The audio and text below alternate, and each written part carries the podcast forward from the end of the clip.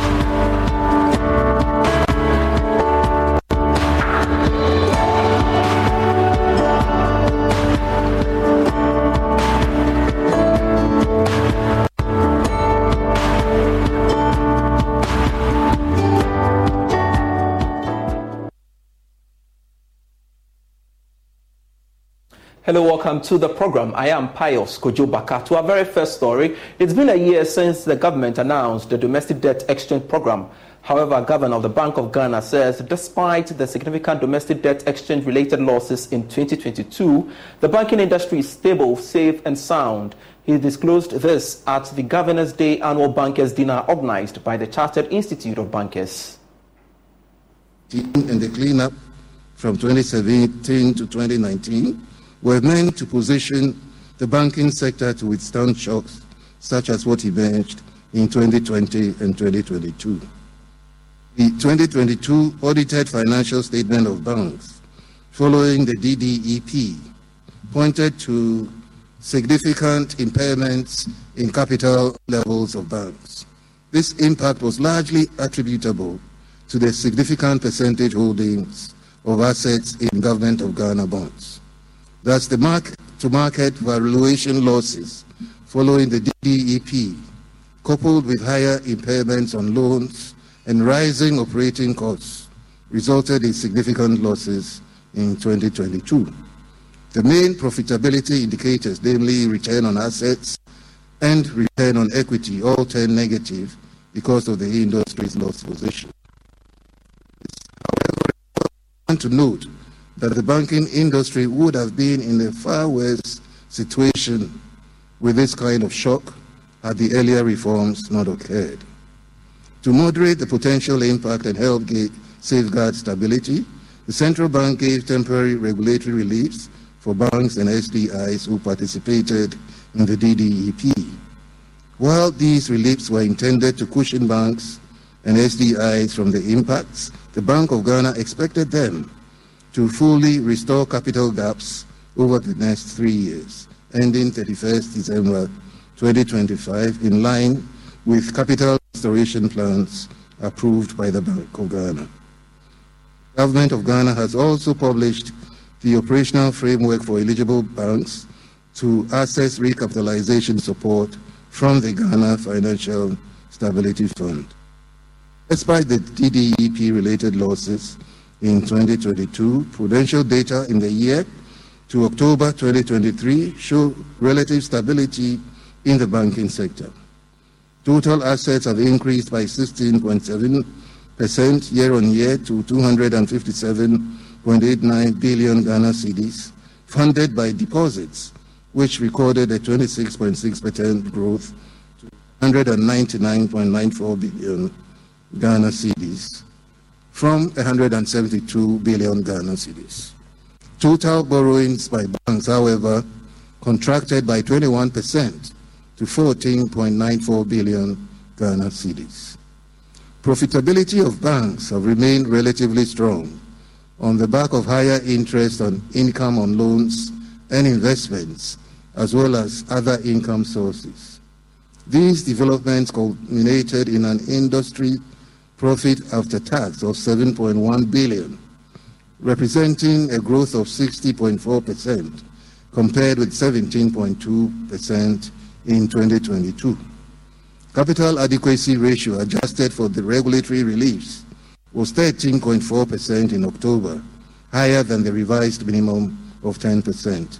However, the industry's non-performing loan ratio increased to 18.3% in October 2023 from 14% in October 2022, attributable to elevated credit risk associated with the lagged effect of the macroeconomic crisis in 2022. Still on the Governor's Day annual bankers dinner, Dr. Ernest Addison insisted that the economy would have faced dire consequences if the central bank had in 2022 not stepped in to support government's expenditure. We witnessed the banking cleanup exercise between 2017 and 2019, the COVID 19 pandemic in 2020, spillovers from the geopolitical tensions in Europe, and an economic crisis in 2022 that triggered a domestic debt exchange. Despite all these, banks have remained relatively stable and sound, partly because we have provided the leadership to the industry to navigate through these economic uncertainties and volatilities with policy clarity and focus, safeguarding the stability of the financial system at all costs.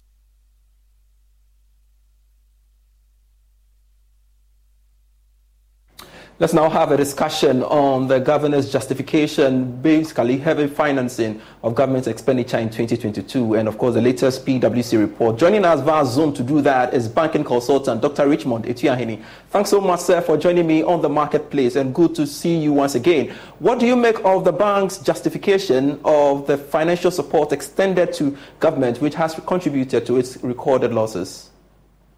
Thank you very much, Pius and good afternoon to your cherished uh, viewers.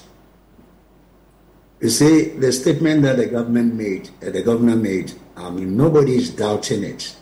But you see, the rules, the laws, the Banking Act, Bank of Ghana Act 2002, as amended 918 2016, specifically states the roadmap what they did.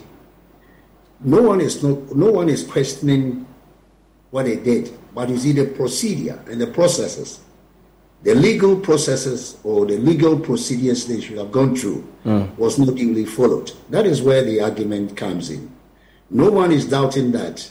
Because if the law says that you should support 5% and you do far more exceedingly above the limit without reporting appropriately, as stated in Section 30, subsection 7 that the minister should report any excesses to the parliament within the space of seven working days. Even before you do that, and, and decide to take a roadmap how you're going to put up these residual measures to revamp it.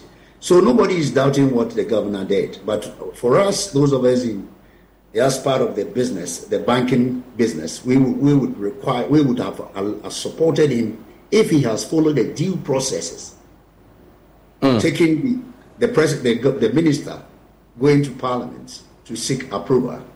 But you see, when you do it and you come back and you justify it, it's a bit, it's a bit worrisome because anytime we're going to have this, in this situation, we're going to go through it. Somebody somewhere will use this as a precedent that we did it because it was a matter, a matter of emergency or agency.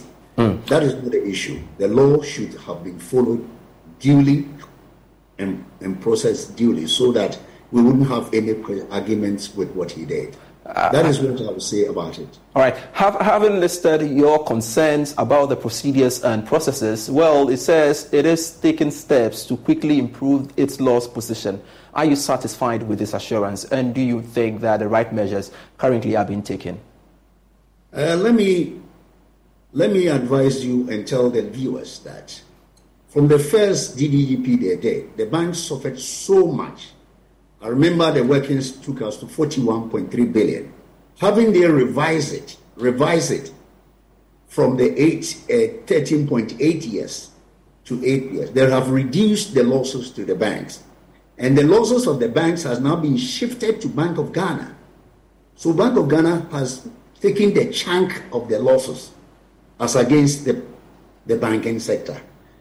As to how he is going to retain it, if we look at the profitability record of Bank of Ghana over the years, it will take us a long time before we can come back to the position. What I believe is that in the course of the year or years to come, they may have to go to Bank of uh, the Parliament to seek approval for recapitalization. That is the only way. That is the only a medium and long term. But to look at the profitability retention, it will take a reasonable years because two if you're making 2 billion a year and you're making a loss of 60, it's going to take you quite a long time. The only thing they could do is to seek a recapitalization from the from the government through the parliament so that they can recapitalize it. And when people say that the losses does not matter, yes, in policy decision they will say so. But if you go to, I saw that the supervision they won't have a problem. But when we go to the the other functions, the lender of last resort or the emergency li- liquidity support, and the other things that they have to do, even including monetary policy, if it is not done properly, it can also have an impact on a banking system. I'll give you one example. Mm. I'll give you one example. Quick one. We know when the banks go for what we call repo, repurchase agreement, the, the, the bonds were used in financing. Now it's the treasury bill. In those days, you refinance part of the treasury bills, uh, the bonds, so that you can recapitalize it. Now they will use the treasury bill to refinance. That's why I'm saying that when you look at it from the banking position, there, the challenges ahead of Bank of Ghana is quite enormous because if it's not managed properly, not this year, the years to come, it can have impact on the whole banking sector. That is what I'll say for the time being. All right. Thank you very much, Dr. Richmond Atuahene, for your time here on the marketplace. We are indeed grateful to you. Let's stay a while longer in the financial space because government borrowed 15.32 billion cedis in treasury bills in November to cover matured bills worth 10.60 billion cedis. This is a 17% increase over the month of October Notably, 364-day bill attracted significant investor interest with aggregate bids reaching 2.72 million cedis. However, the T-bill yields registered an average decline of 0.05%. Nonetheless, analysts believe the government's strong resilience on T-bills will likely restrain the decline in yields in the month of December. This week, the government is expected to raise 3.92 billion cedis, lower than last week's 5 billion cedis plus. Joining us via Zoom is financial economist and visiting professor at Gimpa Business School, Professor Lord Mensah, um, for more on that. Thanks so much, Professor Mensah, for joining me on the marketplace. First off, I want to know the implication of this rising borrowing by government on the economy following the DDEP, and of course, it's been a year already. Yes, I mean, uh, good, good afternoon, uh, good afternoon to our viewers. You know, clearly it has a strong impact on our interest rate structures. In a sense that, you know, we went into the debt exchange with, you know, certain objectives. I mean, one of them is to bring interest rate down, and then the other is to reduce, you know, debt burden on the government's, you know, balance sheet or the sovereign balance sheet. Let me put it that way. As we speak now, interest rate in the short term is not able to come down because of government demand, you know, on the market as far as um, funds are concerned. And, you know, there's no lucrative business in this country compared to, you know, investing in treasury bills, which is hovering around 33 point something percent. I mean, talking about the one year, which you scale down to the short term, 91 day, hovering around 29%. So clearly, it tells you that, yes, indeed, money only flows, you know, to and fro from, you know, government machinery, I mean, to, I mean, businesses. And I can tell you that, you know, businesses are getting crippled. Interest rate structures are not coming down.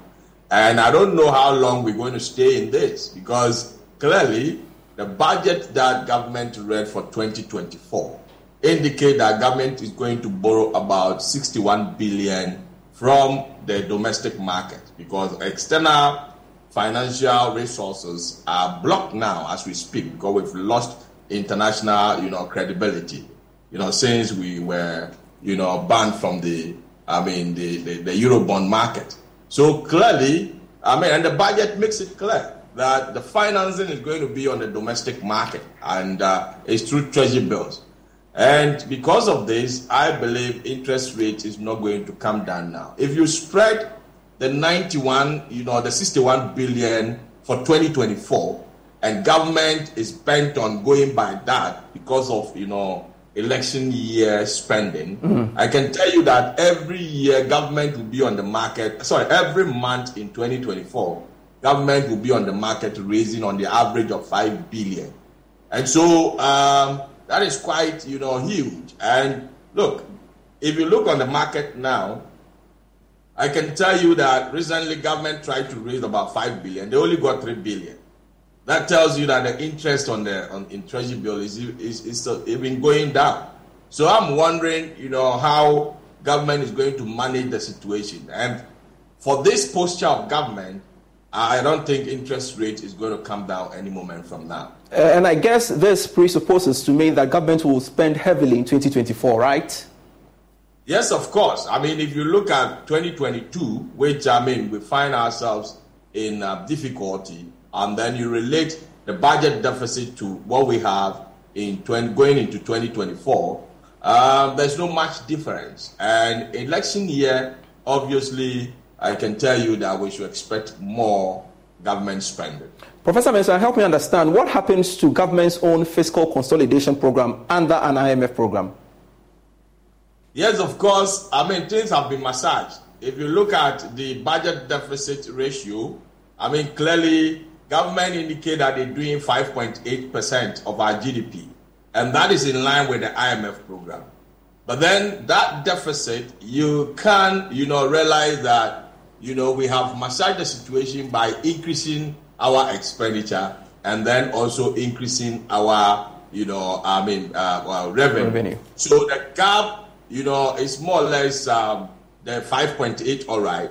But government is looking out for around 276 billion in, in expenditure, which is about 100 billion over compared to, you know, last year, as of this year, as of, you know, September, you know, I mean, numbers. So clearly, government per the uh, budget deficit indicators given by the IMF, we are in line.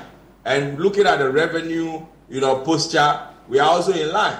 But then the expenditure lines is what we need to look at because government intends to spend over 100 billion compared to what you know as of last September expenditure was given us. So um, clearly, uh, I can tell you that yes, uh, some of the numbers, you know, we've been able to dribble the IMF in a certain direction to make sure that you know they accept you know the indicators. But from where I sit, you know, we just played with the numbers to, to, to, to, to, make, to make the numbers look good in the eyes of you know, the IMF program indicators. to what end, really? Thanks so much, uh, Professor Lord Mensah, for your time. He's an economist and also um, a visiting professor at the Gimpa Business School. Sharing his perspective with us on the matter. And we've got to take a while longer in the banking or the finance space because significant growth in mobile money is not just limited to the value of transactions that reached more than 1 trillion cedis last year, but others as well. That's the opinion that one may form after going through you know, the, the, latest the, Bank of Ghana's payment systems and oversight report. My colleague George Yafe has the rest of the story. Between 2021 and 2022, all these other areas, apart from the value transactions, also witnessed some substantial growth. This is despite the introduction of the electronic transaction levy, that is e-levy, and the aftershocks of COVID-19 on these transactions. This because it had been argued in the past that these developments will have negative impact on the service and transactions. However, data from the Bank of Ghana, which tracks payments over the past five years, showed that all these other areas were doing so well. For instance, when you look at the average transactions per day, it went up by more than 13% to hit 13 billion Ghana cedis. The report also revealed that over the past five years, the numbers were going up consistently. Again, active mobile money accounts went up by more than 13% to reach over 20 million ending October this year. In terms of the mobile money agents in the country, Bank of Ghana puts the number at over 500,000 ending December 2022, representing more than 14% jump from 2021. Some mobile money might be the next growth pool area of the economy and an avenue that government can explore when it comes to improving financial inclusion in the country.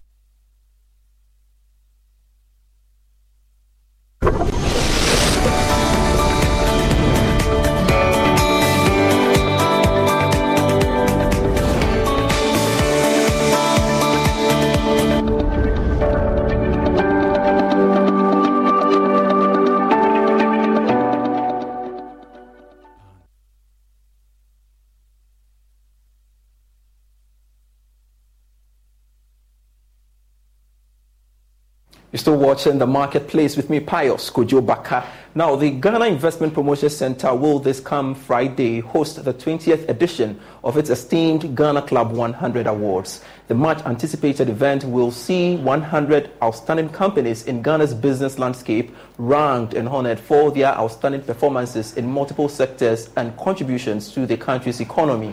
Now, this year's Ghana Club 100 Awards will foster an effective mechanism for assessing Ghanaian companies while instilling the character and confidence needed by businesses to compete in the global market space. Now, joining us in studio is Charles Opoku um, Mensah, Head Public Relations and Communications Division at the Ghana Investment Promotion Center. Thanks so much, Charles, for joining me on the marketplace. Thank you, Pius. And good to see you. Yes, it's been a while. Great. So tell me more about the Club 100. Yes, um, this year we're doing the 20th edition of the Club 100. And uh, as you mentioned in your introduction, mm. um, you know, Club 100 is, is done to encourage or promote what we call corporate governance and also, also have a benchmark or establish a benchmark for assessing excellence or corporate performance. Mm. And then also, it also helps um, bring about innovation in terms of um, corporate running businesses, how we are able to innovate even in difficult times. Club 100 rewards excellence in our corporate environment. And I can see you, you are focusing on some sectors of the economy. Walk me through some of the sectors you're looking at. Uh, we, we normally scope it wide to include almost every area of our economy. But uh, I'll just mention a few of the sectors. Great. We'll, we'll recognize um, performance in agriculture and agro-processing who do manufacturing, um, ICT, financial services, mining, oil and gas, energy, um, health, education, infrastructure, just to mention a few. I see. So, how would the companies be selected, and how, indeed, how would they be ranked as well? So, we have a ranking criteria, and then there is also um, an eligibility criteria. Okay. So, for eligibility criteria, one, um, you must be a limited liability company and be in good standing with the Office of the Registrar of Companies. Two, you must be in good standing with all the statutory bodies, uh, that is, GRA, SSNIT, you must be in good standing with them. And then uh, also, if there is government stake in the business, the government's share shouldn't be up to 50% unless you are listed on the stock exchange. Okay. Yes. And then also, you should be a company that is making profit over a period of time. What should participants expect from this year's event? Uh, they should expect excitement, they should expect excellence, and then they should expect a lot of value in terms of corporate networking uh, that normally initiates a lot of business and good business deals. Any final words you would want to Um, add? I encourage uh, our corporates and people who are interested in um, entrepreneurial activities, want to learn the best of the best within our country, should try and get a ticket and attend this year's event. Where's it's happening on, on Friday Where? at Grand Arena at the uh, Accra International Conference Center. It starts at 6 p.m. prompt. All right. Thank you so much, Charles. Opoku Mensah, for your time. He is the head and, of course, head of communications at the Ghana Investment Promotion Center, talking um, to us basically about the Ghana Club 100 event slated come um, this Friday um, at the Grand Arena of the Accra International Conference Center. Let's switch topics and touch on the story. A non-governmental organization, Action Aid, has distributed startup equipment worth 100,000 cedis to over 30 trained young women in the Sunyani municipality as part of a strategic plan to improve their economic livelihoods. These women were trained in their preferred vocational skills, and according to the Bono Regional Programs Manager, Kwame Afari Dentra, the alternative livelihood training will also empower them to live a dignified life devoid of abuse and harassments. Precious Semevo has more. The impact of unemployment is severe among young people, especially for rural teenage mothers who must provide for themselves and their children, like 22 year old mother of two, Lucy Autry. Me mma yi mmienu ɛna emu ha so mesan sua adwuma adwuma no I have two children I feed, and taking them to school hasn't been easy. I learn a trade mostly on an empty stomach. di koraa no na ano ɔden ɛtɔ da bi ade sɛ kɔm na ade akɔ Action Aid, as part of measures to build capacity and economic livelihoods, trained 32 selected young women in vocational skills, including Lucy in pastries, beads, sandal work, soap making, and makeups, mainly from Atronie in the Sunyani municipality. Programs manager for Action Aid in the Bono region, Kwame Afram at the handing over of the startup tools to the beneficiaries, said the target of the alternative livelihood is to empower the young women to live a dignified life. We believe that households that have alternative livelihood can be empowered to live a dignified life and resist indecent work, violence, exploitation, harassment, and abuse within workplaces.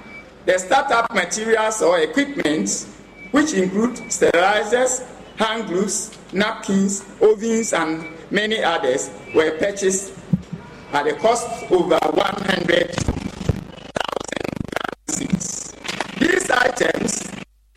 are being distributed to equip beneficiaries to drive their businesses, improve their economic power, and meet the basic needs of their dependents.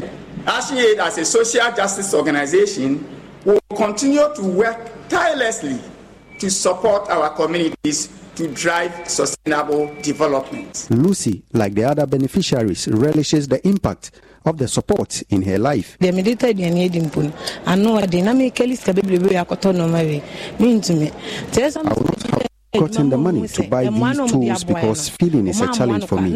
So I have to use it well to help my family and to encourage Action Aid to help others. Yɛtumi de ayɛ biribi aboa abusua nti ɛbɛboa me yie paa Bono Regional Minister Justina Owusu-Banahene thanked Action Aid for their support and urged the beneficiaries to extend the benefit beyond their families. to use this opportunity to also appreciate even the young women for allowing themselves to be trained.